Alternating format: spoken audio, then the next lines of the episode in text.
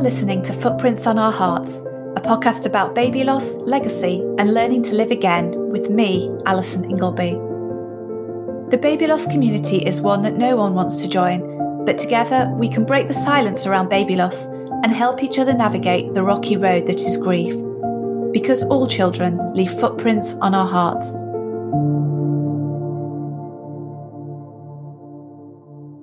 Good morning, and welcome to episode 53 of Footprints on Our Hearts. And if you're listening to this when it goes out and you live in the UK, I hope that this week's announcement about lockdown, easing restrictions, and the pathway out of lockdown has hope you has has made you feel a little bit better and given you a little bit of hope for the future it's um, really nice to have an end date to work towards. And I know that June feels a long time away, but in the grand scheme of things, you know, we've been through so much already and so many months, and hopefully, this will be the final push to get out of there. Um, and I have to say, I'm very much looking forward to being able to see people again, being able to see our whole family together, being able to spend time indoors with people, um, which will feel a bit of a novelty. The last time you had a person into your house. Um, and hopefully, hopefully, you know, the Great British Summer will be another nice one this year, so we can make the most of time outdoors um, before those restrictions fully ease. So, in today's interview, um, I talked to Clint about his son Eli, um, who was diagnosed with an, uh, anencephaly, which I've probably just butchered that pronunciation. It's one of those tongue twisters that I just can't really get my head around. Anyway, um, with that condition during pregnancy, and um, Clint and his wife faced that impossible choice that you know many other couples and, and many of you may be listening to this may have faced around whether to continue with a pregnancy um, or to terminate the pregnancy. And they decided after a lot of thought and reflection to continue. But that effectively meant that during the rest of Gillian's pregnancy, they were preparing both for Eli's birth and for his death, which, wow, just the hardest thing to have to prepare for and really not how anyone wants their pregnancy to go. But interestingly, talking to Clint, it sounded as if it actually gave them a bit of peace and a bit of time to plan for that, even though, you know, as babies always do, they always like to give us little surprises, and Eli did arrive a little bit earlier than they were expecting, so they didn't quite have time to do all the preparations and things that they wanted. So we have a really good chat about Eli, about losing their second son Roe to miscarriage, and also about Clint's faith and particularly the role of lamentation in faith, which is something that he's explored um, quite a lot following Eli's death. Um, and I hope that, you know, whether you're a person of faith or not, I think it's quite interesting a discussion to listen to and there's there's bits and pieces you can take from it. So i hope you enjoy this week's episode and have a good weekend and hopefully you're feeling a little bit brighter this week. Take care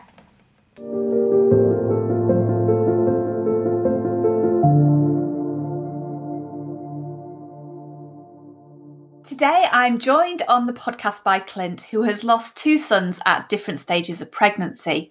He blogs as a grieving father and explores the role of grief and lamentation in faith.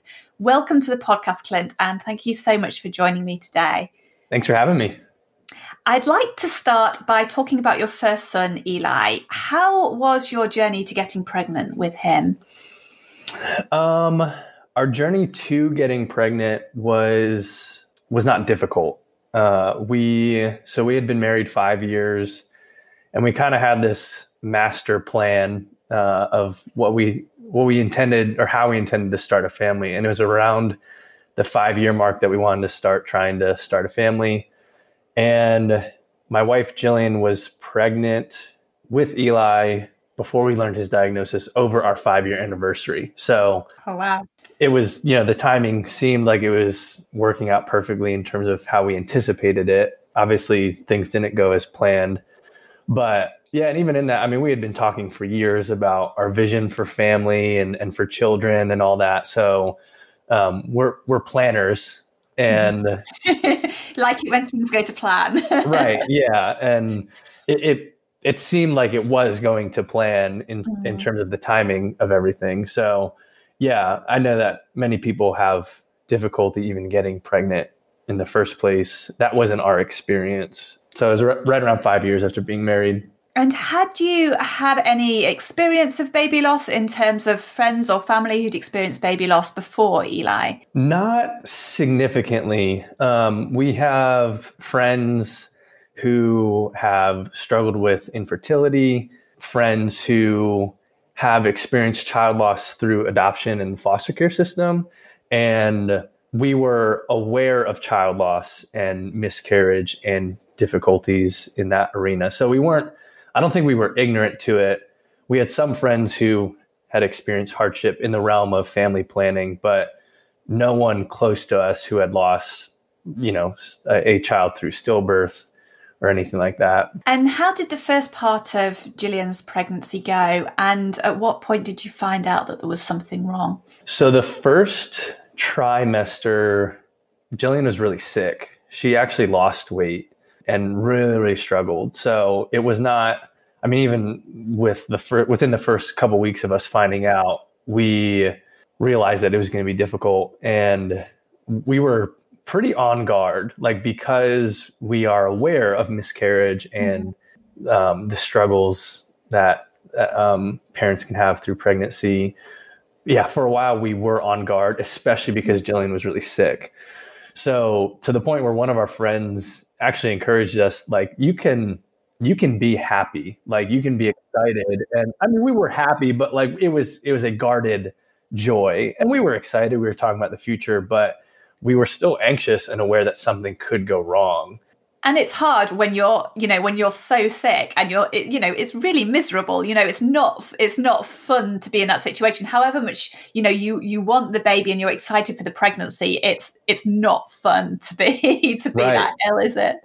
Yeah exactly. Um, so with with that with Jillian with how sick Jillian was and then also our just being aware that things could go wrong we were we were cautiously excited is how I would describe that first season.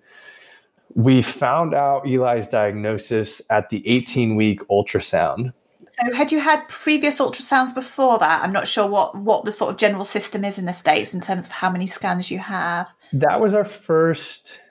No, we had a scan early on. Um, I don't remember the timing of that, and we had had like heartbeat ultrasounds but this was the first like scan and the timing of it was learning the the gender and and looking for any anomalies and that that kind of thing yeah. Yeah so this was the first really like in-depth mm-hmm. scan.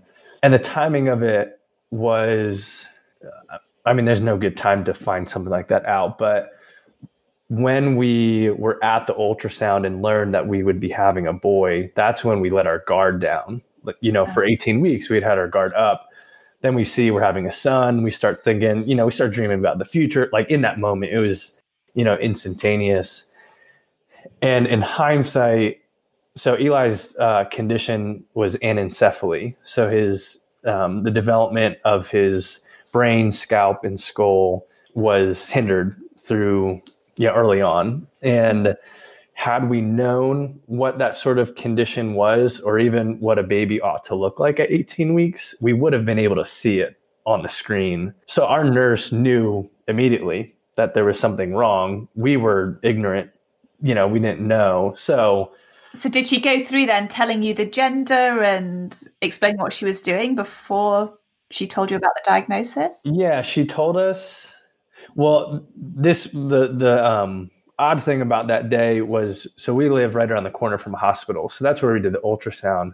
But that was not our doctor, not our, you know, the person who was going to go over the results. So she didn't tell us the the diagnosis, but we could tell that there was something wrong, more like in hindsight. Like for me, I was just concerned about the heartbeat because for me mm-hmm. like that seemed to be like the, the most significant thing I, I, was unaware of you know all the other complications that could happen so i remember i asked or we asked how the heartbeat was and the way that she said the heartbeat is fine with emphasis on heartbeat we didn't realize it at the time, but in hindsight, I was like, oh, like she she said the heartbeat's fine, but she said it in a way that something else was off. So when we got home, I mean, we're starting to think about nursery, we're starting to think about names and all that. I the first thing I did when I got home was I started writing cards to our parents and to our best friends to kind of share the gender with them. And then we got a phone call from our doctor saying that we need to come in. And that's when we knew something was was wrong. And they weren't in a good way, they weren't willing to tell us over the phone what it was. They just said, "Hey, you need to come in and we we got to talk about this in person." So, I mean, we had to wait a few hours. It was just we're, you know, freaking out, anxious, scared, a, a type of fear that we had never felt before where you know something is terribly wrong. We're first time parents, but we have no idea what it is. Mm-hmm. So later that day, when we go into our doctor's office, that's when they told us the news. Anencephaly was his condition. And that's where like the grief uh, and all the the intense pain and, and wrestling and sorrow mm-hmm. came into our story with Eli from that mm-hmm. point forward. I mean, you've literally gone from being on the highest high to being crashing way down. Could you just tell us a bit about what anencephaly, if I've even pronounced that right, is, um, just for listeners of the show who might not know what it is? Yeah, so I, I was explaining it a little bit earlier, but it's a neural tube defect. So early on in pregnancy, when the brain, scalp, and skull start to develop, anencephaly is a condition where they don't develop properly. So, I mean, I don't know all the particulars, but basically, it's a condition that's incompatible with with life after after birth. At best, we were told that Eli would survive outside the womb maybe hours, but it's all over the place in terms of how long a baby can survive with it. But it's it's terminal. Like there was There's no hope. There's no miracle babies who've kind of survived and gone on to grow and thrive. Right. Yeah there, there's like two there, there's maybe a few outliers of and i'm not a doctor so i'm not speaking definitively on this but there's like microcephaly so there's similar conditions to anencephaly where there have been a few cases of survival but we knew and the doctor graciously made sure that we knew that yeah it, there is no hope for survival and what what options or what what did he suggest in terms of the pregnancy moving forward from that point? We were given the decision to either terminate the pregnancy or continue until delivery and birth. Mm. So that was the option. And that really is, I mean, I guess e- either way, you know what the outcome is going to be. You know, your son, you know, who you've only just found out is a boy, mm-hmm. is going to die and you still have this terrible choice. So, what did you and your wife decide to do, and how did you reach that decision? That's a good question. It was a horrible experience to have to make that decision. You know, my wife and I are Christians. I am in full time ministry. And, you know, like growing up, I was one of the kids who debated pro life um, versus pro-choice. And I know uh, I'm not getting into that debate, but we were.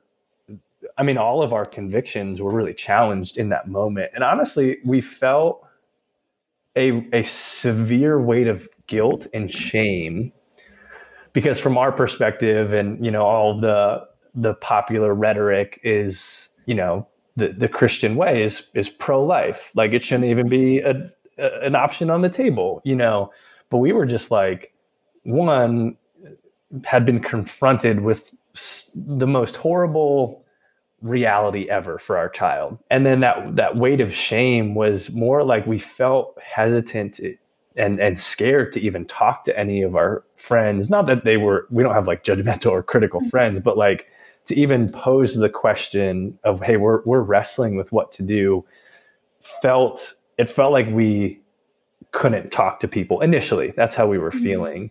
So because of you know um, our beliefs and all that, we actually felt in, immediately isolated even more in in that decision. And so, uh, yeah, combining that with just facing the sheer fact that we are going to lose our, our first child was devastating. I mean, we felt absolutely paralyzed. Like for that for the first evening it was just like weeping for hours and just trying to like survive those first waves of of grief and sorrow and then the next day we were like i mean we have this decision to make and we don't even know how to start thinking about it. So we'd found out on a friday and then sunday evening we went to our our really close friend's house and we were, we were just like we need help thinking through this. And we felt at a loss.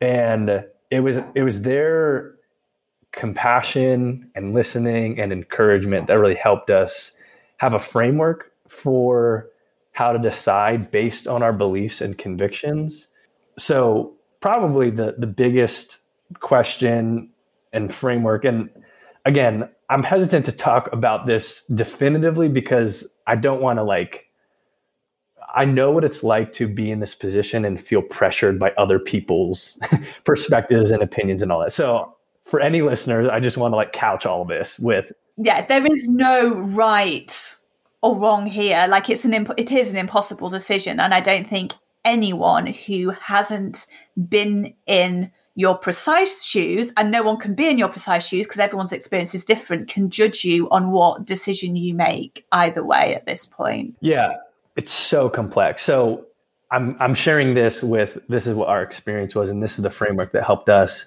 The question, what would honor the Lord, was helpful. It was like a simple reminder to us because it really wasn't all that complicated of a question to pose. And it gave us the freedom to go home and really think through that question biblically. Um, and so for Jillian and I, the two things that that kind of made the top of the list as we decided this, one was um, for Jillian, and this is really profound because you know she was bearing most of the burden. She was the one who carried Eli and and would have to deliver and anticipate all of that in a really unique way as as his mom. She was thinking about all the places in in the scriptures that talk about the fact that suffering is a is a reality of life. And though we want to avoid suffering we don't have to run away from it. Like there's actually there is grace and joy to be found in suffering and so we didn't want to make a decision based on what would be less suffering especially in this instance the both both decisions ended in horror mm-hmm. and grief and loss so that was helpful in in just thinking through we can move forward confidently into this suffering. And then the other thing that helped us think through is thinking about how God chooses to love us, which is graciously and loving us even when we don't love him. I mean that's the the story of the scriptures how God loves people is it's it starts as one way love. Like we don't we rebel, we can be disobedient and all that, but God loves us graciously. And so we were thinking about what sort of love do we want to show our first child?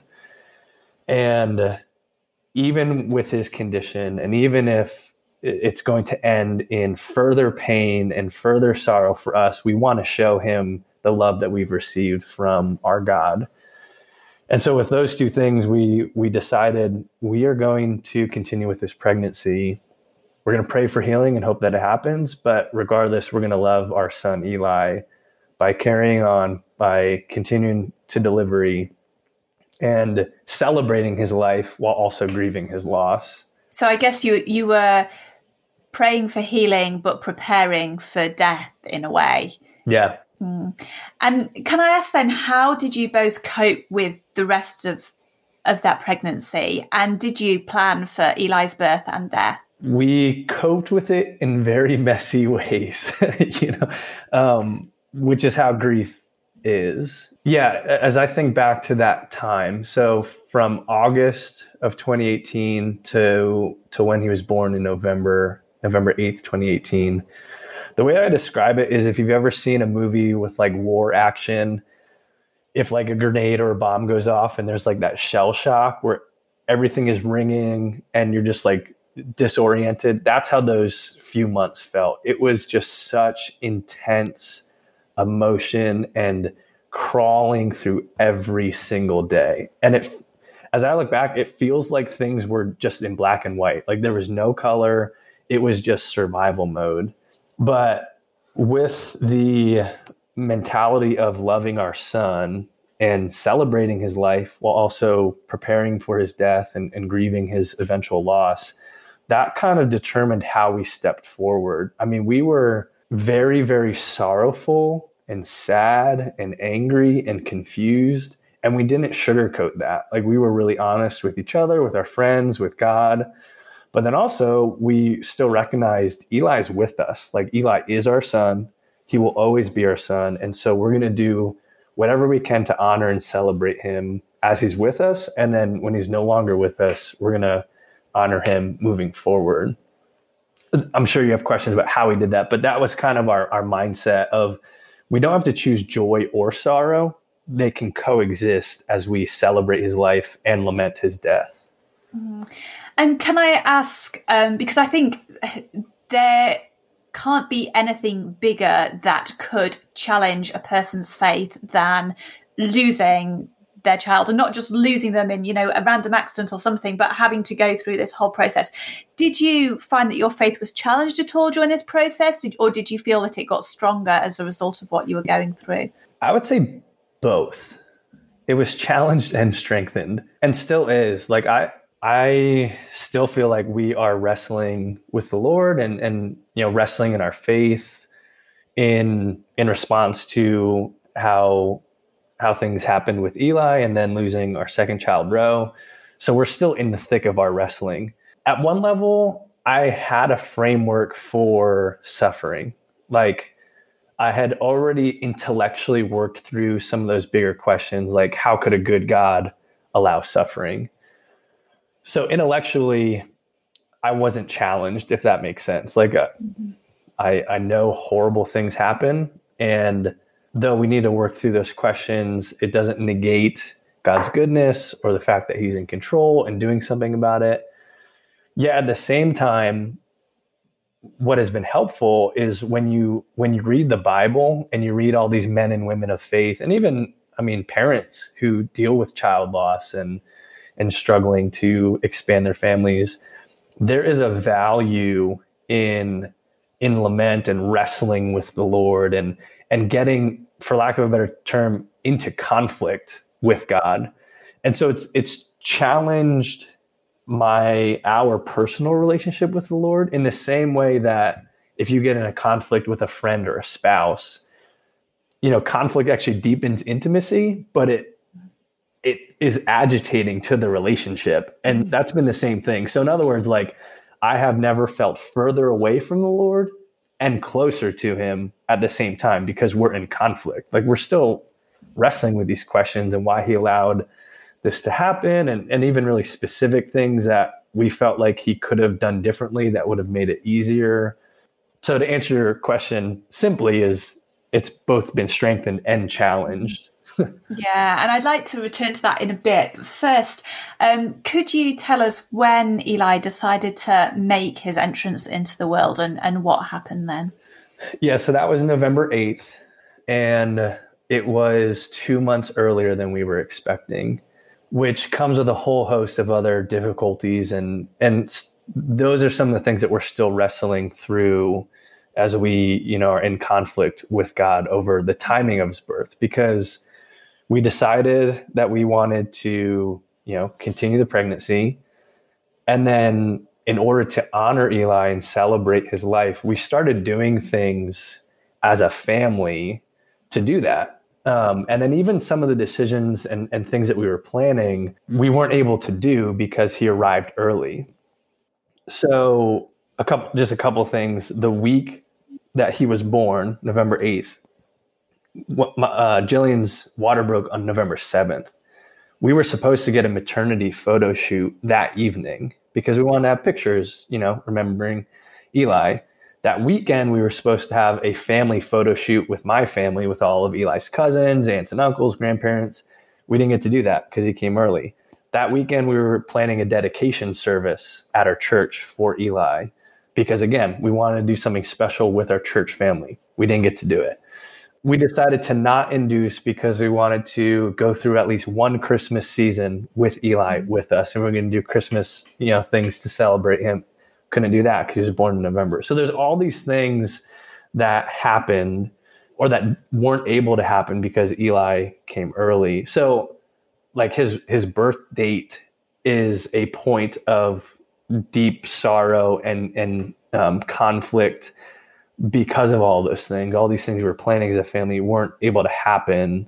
Um, That's really fascinating. Actually, that is something that I hadn't really considered. That I guess in one way you'd had this blessing of being able to prepare and knowing that you had to make the most of this time you had with him because it was all you were going to get.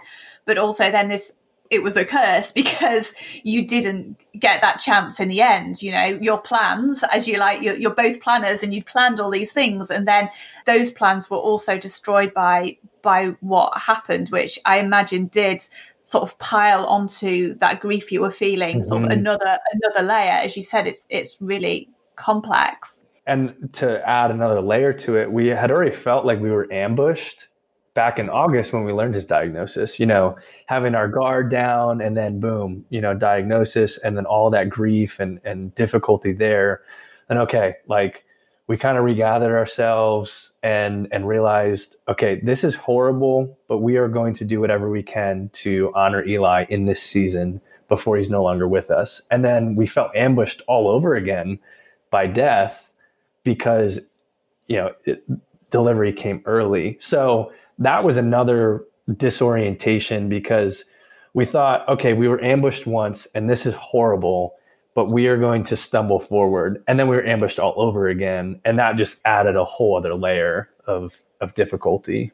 Yeah, and I and you sound a bit like me in that you you quite like to be in control of things, and this is something where you you were forced, like control was ripped from you essentially, and you were forced to kind of have to to let go of that control of the process and, and what was happening. Mm-hmm. Did you plan for what you would do after he was born in terms of um, once he was born and what, what you whether, you whether you would spend some time with him, whether you would make some memories with him at that point? Yeah, I think that we had, thankfully, we had already come up with kind of a birth plan um, that that was one of the things we were able to do before he arrived. We had just started to meet with a doula. We had a couple other things that we were just starting to do. So like even November and December, and this is you know kind of the darkness of it. The game plan was for us to start planning his funeral and to start figuring out all those details, and we weren't able to. So I was on the phone in the hospital after Eli was born with a funeral director and starting to figure out those things. We were hoping to have all that, you know, figured out before he was born. Now, thankfully, it, it's not like we were blindsided. So we had already had ideas of what we want to do for his funeral, but it was just another another hit to our souls to not even get the time to plan and prepare in what we were expecting when we already knew he wasn't he was going to be taken away from us. And how did you feel when you saw him for the first time? Oh that's that's getting in deep. Initially for both of us it was very very deep grief. And the reason at least for me is we were still holding on to hope that he would be born alive and so that's what I was hoping. I was hoping to hear him cry. That was what I wanted to hear. Did you know that? Because I think did he die before Jillian went into labour, and did you know that? We we don't know. We decided to not be informed, so we actually didn't want him him to be monitored because that would just made it that much more difficult for Jillian. Also, he he came a lot quicker than we were expecting in terms of labor. Like the doctors were telling us it was going to take up to a couple days. And I mean, Jillian was a champion. She labored all night. Um, we had got to the hospital. I don't remember the exact time, but you know, evening, and he was born just before 10:30 the following morning. But the doctors were all saying, you know, get ready for a couple days, and then he he arrived 10:25 on November 8th. It, it's hard to pinpoint in terms of severity there's so many intense moments of grief and pain but that was that was one of the most significant moments of yeah of pain I've ever felt in my life. I mean, we the the sort of weeping that you can't even control and you feel like you're you're not even able to breathe. But eventually when, you know, we we were able to start admiring him and his fingers and his toes and you know his hips and, and all that and even his condition i mean anencephaly is not a a pretty condition but even just looking at that um, and and the marks of his condition, we weren't like turned away. We were drawn in, and it, it made us love him even more. One one piece that I didn't include earlier is at that first ultrasound back in August, and many ultrasounds after that point because we had we were able to meet with a specialist. Basically, as many ultrasounds as we wanted, we could could come in for, and he regularly had his fist up in front of his face little boxer. yeah, exactly. So so our nickname for him was our little warrior. And so actually because of his condition and because he passed away during delivery, his his body and skin was was bruised at different places. But at the same time, it's like that's our little warrior, you know. He he fought and while it was really painful, we were also filled with such adoration for him. I mean, that he's our son, you know.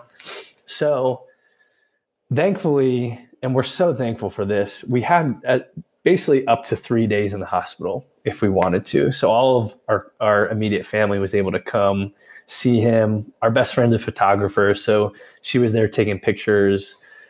And that was just a really sweet moment and opportunity to to have all of our all of his aunts and uncles, grandparents hold him, get pictures with him. Yeah, so we we cherish those days and those moments that we had in the hospital with him um, because we were able to really admire and cherish you know all the little features about him before we had to say goodbye and I think you've already sort of touched on how your plans for the funeral were disrupted and you didn't quite get the time that you wanted to to prepare.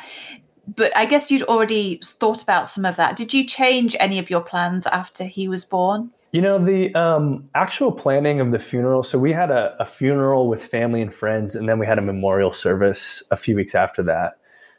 We hadn't actually sat down and nailed down the details of it prior to Eli being born. So the first week after we had returned home is when we really got to planning. And I'm really, really thankful for the the funeral home that we went with because they had experienced a loss of a baby as well. So they knew what it was like.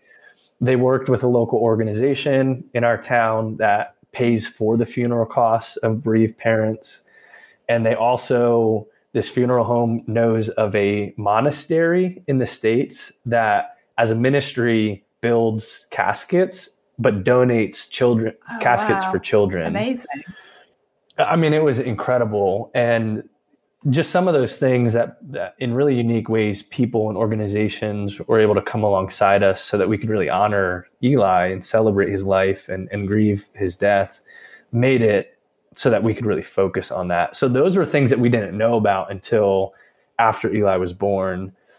But it made planning uh, a lot easier not having to worry about the the financial costs and different things like that. Um, but in terms of planning the actual services, so that's something that I I love planning and I love thinking about like flow of events and that's why I like writing. I'm more of like on the artistic side of things and so for me actually planning his funeral and services was one of the ways that I was able to really love and honor him because I was able to you know to to really pick how we were going to to move through grief and lament while also celebrating Eli, picking the songs and the Bible verses, even just being able to choose who would be involved with each service. For us, it was a, another way to love Eli and and celebrate his life. And I want to sort of circle back now to uh, your faith and lamentation. So you you talk a lot on your blog about the role of lamentation in faith and why it's something that's perhaps not really talked about much in modern church life and, and religious teachings. How would you define lamentation and how do you think it can help people of faith who are grieving? I, for shorthand, I define lament as wrestling honestly with God. Now, the like the non-religious definition of lament is basically voicing sorrow, um, but biblical lament is bringing your sorrow to God. And what you see, so like a really popular book in the Bible of songs and poems and prayers are the Psalms. There's 150 songs in that book and it's meant to be the it's kind of like a hymnal an, an ancient hymnal that god's people have used for thousands of years.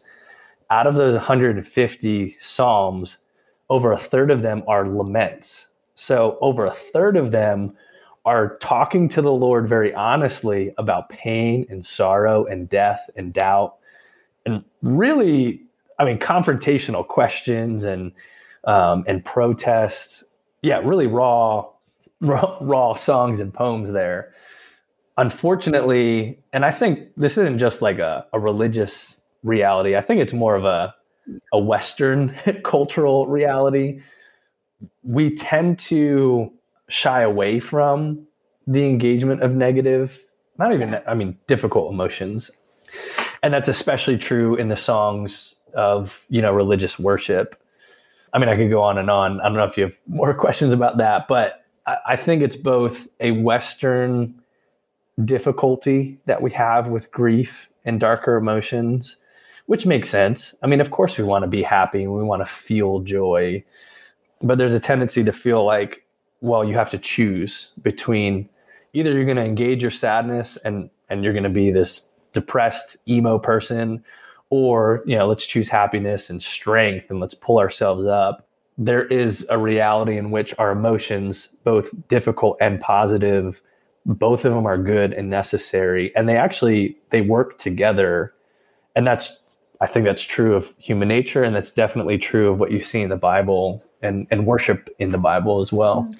I think there's also something perhaps around the the community as well, though, because a church is a community, and you've sort of already mentioned, particularly in terms of your kind of initial diagnosis and feeling quite isolated and able to talk about that. But I, I wonder if that kind of role of worship as a community and whether those sort of uh, those psalms and those um, sort of teachings that talk about those kind of difficult emotions and sort of bring them to light if including those in sort of communal worship could perhaps help those who are grieving and whether that is a consideration at all. I firmly believe that lamenting regularly would benefit the church, people within the church, people outside of the church so much because on any given Sunday, people are coming in with sorrows and, and brokenness and difficulty. And if they're not experiencing it,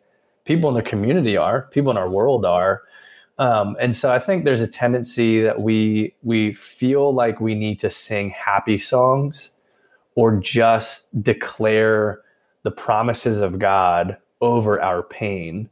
But what you see people doing in the Bible is they're, they're singing about their sorrow and they're they're recognizing the truths about who God is in their suffering, but they're also being like, but this doesn't feel like you're being good to us in this moment.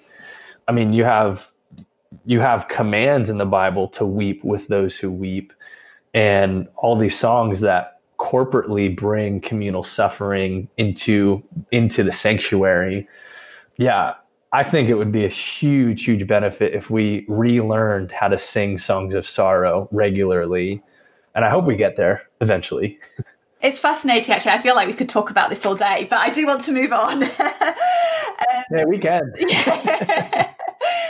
So sadly, you lost your second son, Roe, to miscarriage in May 2020. So just last year, I think. Could you tell us a bit about when you decided that you were ready to try for another baby and about Roe's short life? So it was a long process, and part of our grief just going back to what are our plans for our family now that we've lost Eli? And honestly, we didn't know. Um, we we knew that we still had a desire to have children in our mm-hmm. home, and I mean, even from before Eli, we we have a desire to have a blended family. We would love to pursue foster care, adoption as well, and so, yeah, I mean, we, we over the months and, and year after losing Eli, we, we had conversations about it, but we also recognize we just need to keep grieving. Like we can't rush into, you know, trying to get pregnant again. And our doctor encouraged us to really take time so that Jillian's body could heal and that we could, you know, mentally, emotionally heal as well. And when I say heal, I don't mean actually like I don't mean get over it, but you know, yeah. Yeah. experience a little bit of restoration and get back to some sense of normalcy and so it was a little over a year after Eli was born that we decided we we were thinking of you know trying trying for more children. And right as the pandemic started, so early in March is when we found out. I think it was early March. I always get these dates wrong, but we found out that Jillian was pregnant with our second, and it was such a different experience. I mean, I remember when Jillian told me she was pregnant with Eli, I literally went to the floor mm-hmm. uh, out of like reverence and awe. I was like, we're parents. Like I was just, you know, mm-hmm. floored, literally. With Roe, it was more of a okay, like almost like gearing up and and recognizing this is this is gonna this is gonna be difficult and we're gonna be an anxious mess. You can't not anticipate more loss when you've experienced losing a child. Like it's just on the forefront of your mind. So there were some concerning signs around, I think it was nine or so weeks. And then we went to the specialist that we had seen through Eli and learned that, yeah, the baby had miscarried around six weeks. And so it was a whole other, I mean, a second experience of, and even hearing the same phrase that we heard when Eli was born there's no heartbeat so hearing for another child of ours, there's no heartbeat. We've lost another child. And that was that was in May. So this past May that we we lost Roe. And there's even a whole host of complexities and complications of you know, kind of navigating. We're still grieving the loss of Eli and experiencing what's called early grief with Eli. Now we've lost a second baby but in a totally different way, totally different set of circumstances, and you know how basically we had these, all these questions of like, uh, how do we do this? You know, our grief felt different. We we thought it would be one thing and it wasn't. Like I was expecting to kind of go right back into the dark mm-hmm. pit of of depression and despair, and it was more of a numbness that I felt after losing Roe. Um, for a number of different reasons, but it was just different.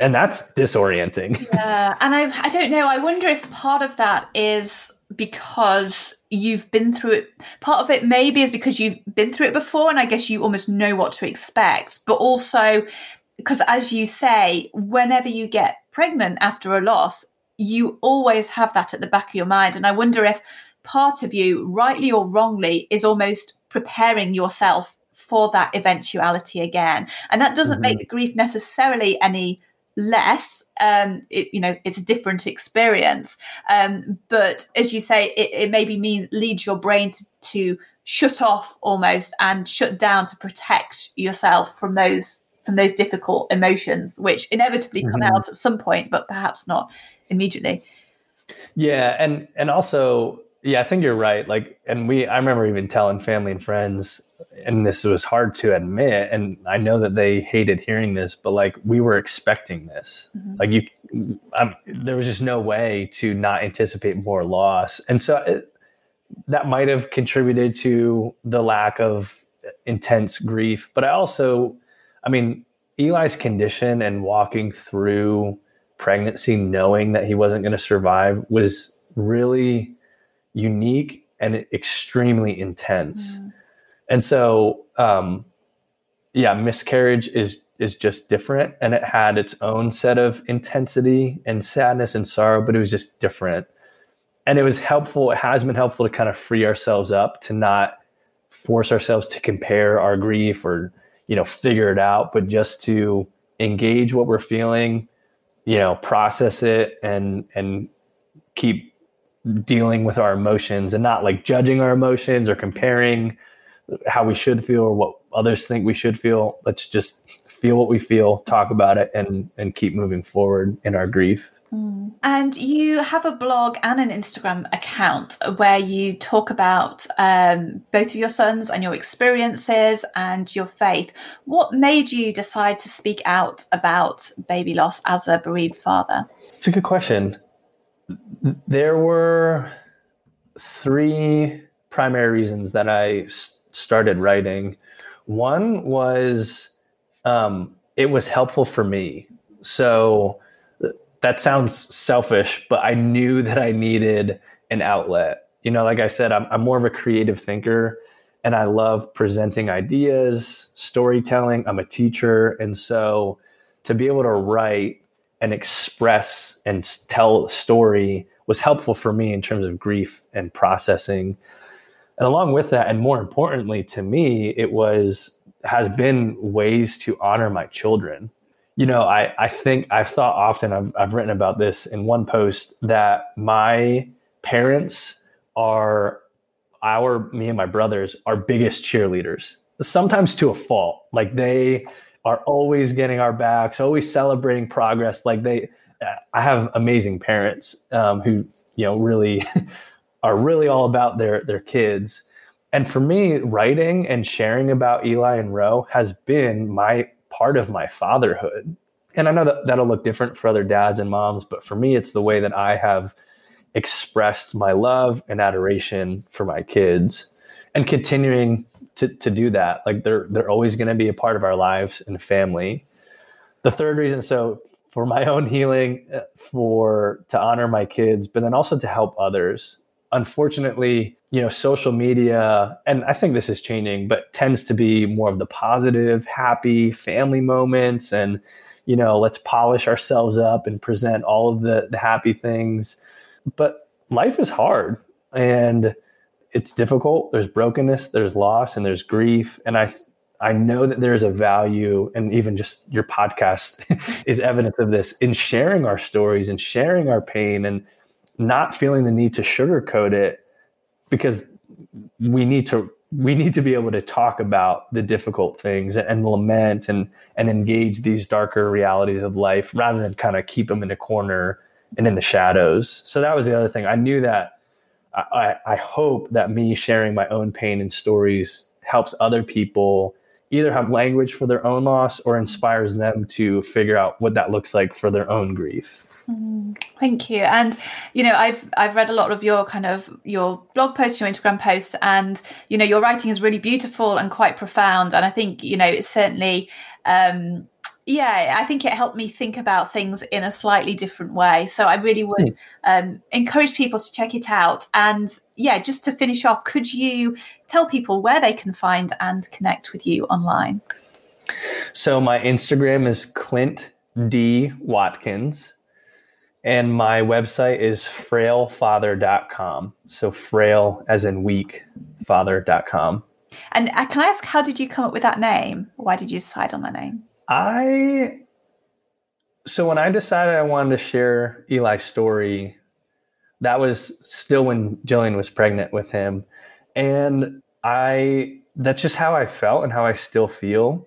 And if we're fortunate enough to have more children, I will still be a frail father, especially connecting it with with masculinity. There is a tendency to think that strength is, you know, this independent, raw, rugged, uh, moving forward. You know, nothing can hurt us and all that. But I think that there is a lot of strength in being able to admit our weakness, our pain, our sorrow.